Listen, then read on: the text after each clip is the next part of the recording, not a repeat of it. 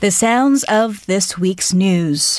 The first segment of our show, The Gist. Here we are. We go over major news stories that dominated the headlines, and we are joined by our reporters Adam Ro and Son Ji-yoon. Welcome, guys. Hello. Good morning. Good morning. Let's go ahead and get started. Cho Kuk, the justice minister, filled the headlines this week. His brother, in fact, was deemed key to solving an Woongdong Hakwon corruption scandal. He dodged an arrest warrant Wednesday, and I'm pretty sure this wasn't the end of it.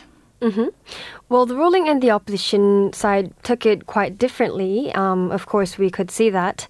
Well, the ruling party stick to its argument in saying that we should go ahead with the prosecutorial reform in a swift manner. Floor leader Lee In-young said that it's time to channel energy on prosecutorial reform and political reform and people's livelihood rather than focusing on the scandal. Well, the opposition had to say that this was a prime example of abnormal formality, as the LKP chief Hwang Kyo-an said. He also added that arrest warrant never has been rejected earlier in cases where suspects have given up suspect detention. In fact, this time, um, according to Seoul Central District Court statistics from 2015 to 17, the court issued arrest warrants for every single suspect who's given up their detention. Well, the opposition was quite furious. Not just the main opposition, minor opposition also joined in denouncing the court ruling. 바른미래 floor leader Oh Shin-hwan said the decision doesn't really add up, especially when those who paid Cho's brother have been all arrested already.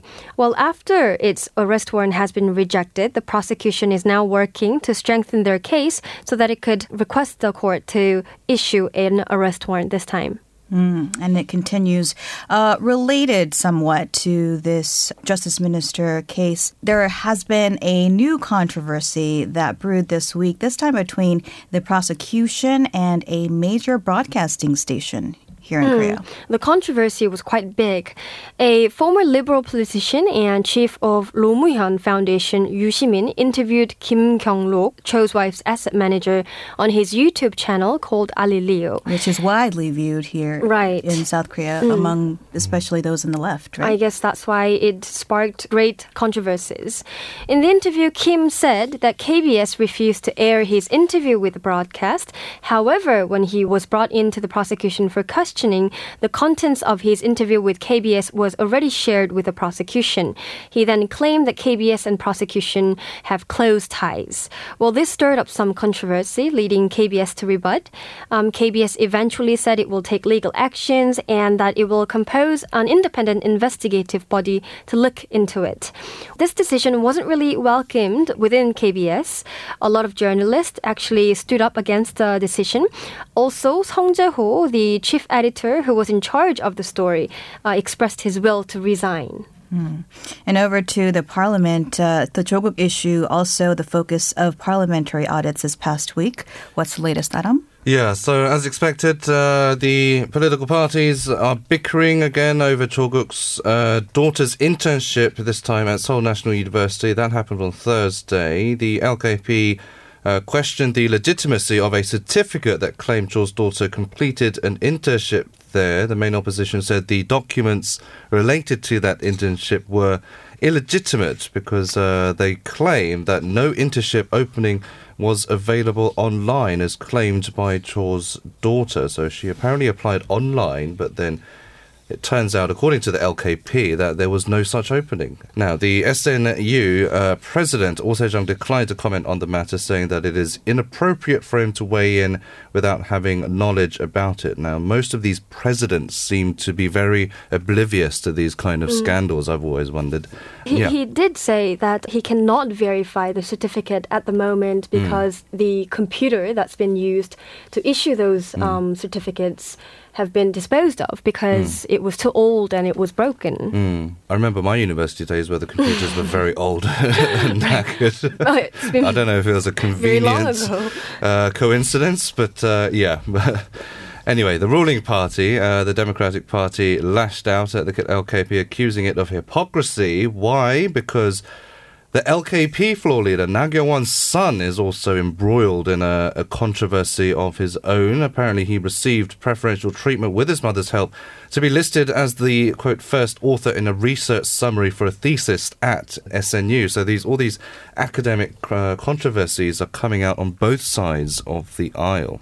Mm-hmm. Mm-hmm. Right. So, I mean, this, I guess, part of the underlying conversation is mm. how competitive mm. it is to enter a good Precisely. university here in yeah. South Korea. A lot of mothers feel like they yeah. have to do that. So we'll get more actually about the context mm-hmm. of education here in South Korea with a professor coming up later mm-hmm. in our mm-hmm. monthly features segment. Well, let's move on to the mm-hmm. r- response from the political parties here in South Korea, specifically on judicial reform. Yeah, now this is the main point, isn't it? This is, is what's causing a lot of protests, uh, the kind of like vigils that have been picking up in numbers.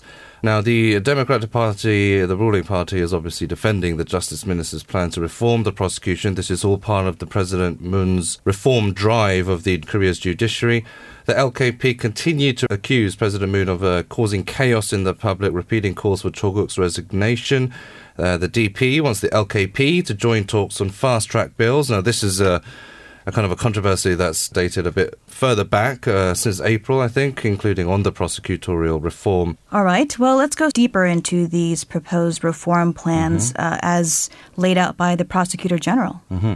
So, for those of you who don't know, President Moon Jae-in has been calling on the prosecutor general Yoon Suk-yeol to come up with his own reform plan. So Yun has laid out another internal kind of reform plan. He says direct investigations by prosecutors will be downsized to ensure uh, what he's calling human rights or the rights of the public.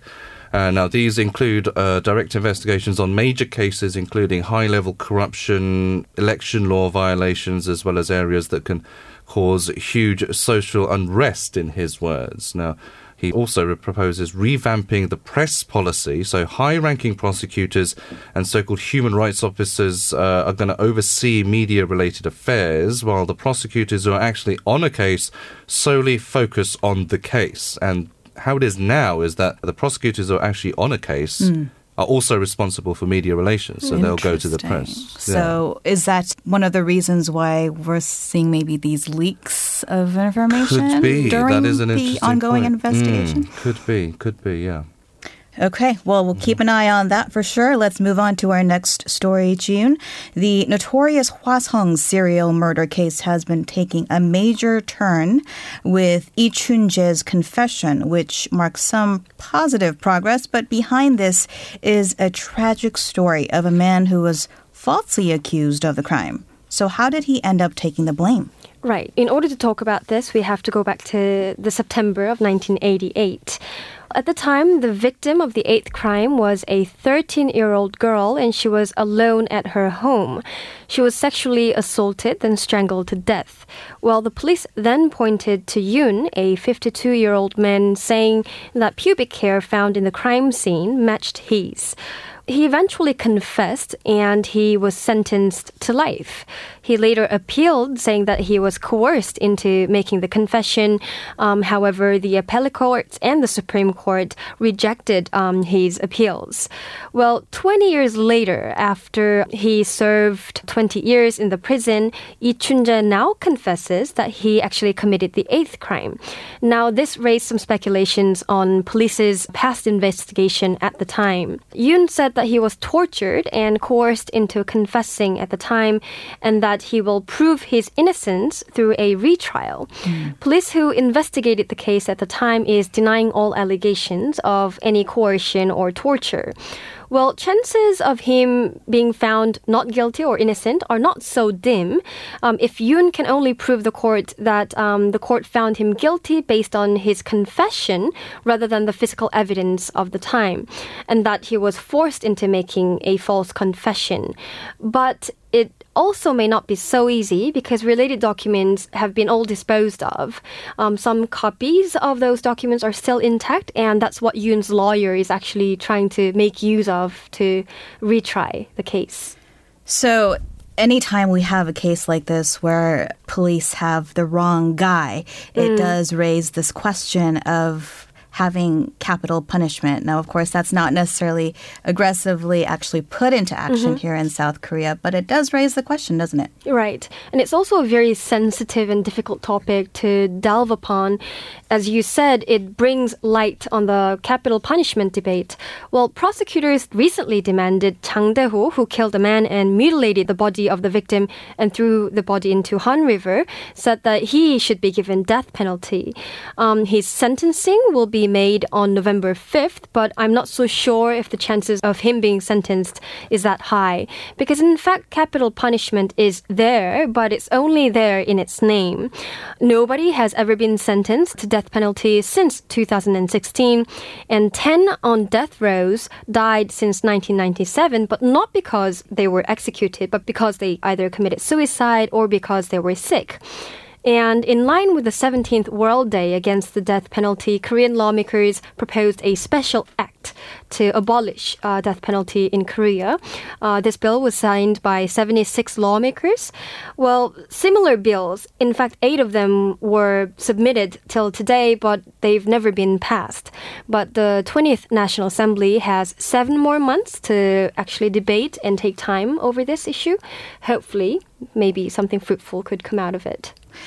Well, let's uh, move on to our final story, Adam. Mm-hmm. Uh, the so called Comfort Woman statue is back in a Japanese art exhibition, Mm-hmm. and a seminar was held involving the sculptors themselves. Yes, so the Aichi Triennale, uh, the organizers set up a seminar on the exhibition's theme, which is After Freedom of Expression, but I like to just call it Freedom of Expression.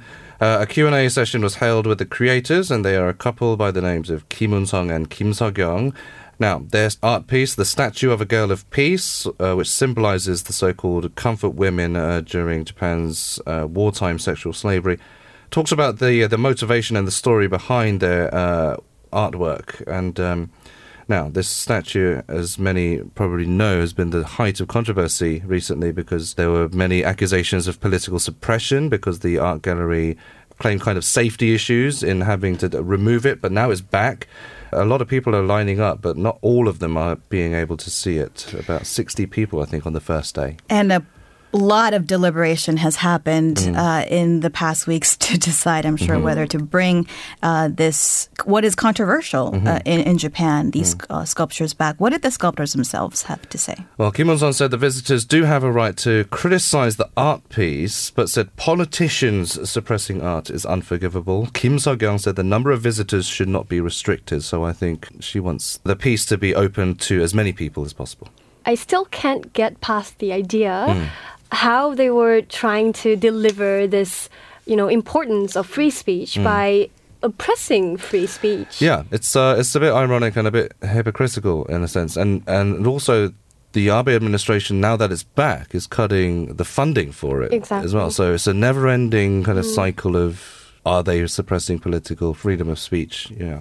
So it seems that the controversy is not over. Mm. The Japanese government is refusing to pay subsidies Mm. toward this exhibition.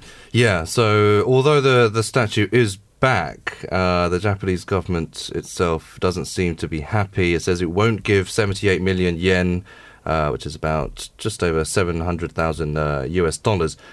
Uh, now, the Abe government says that the organizers didn't provide enough details when it applied for the subsidy, which uh, I presume would have happened before the actual exhibition took place. But now they're saying that uh, near towards the end of the exhibition. So a lot of uh, criticism is, and suspicions are being raised there on their true intentions.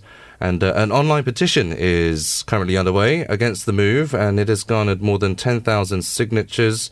And I presume those numbers will continue to increase. All right. Well, we will be going deeper into this uh, issue of the Aichi Triennale in our next segment. In fact, the magnifier. Well, we'll be joined by a professor in Nagoya who has been closely watching the developments. So do stay tuned for that. But for now, Adam and June, thank you for being with us today. Thank you. Thank you.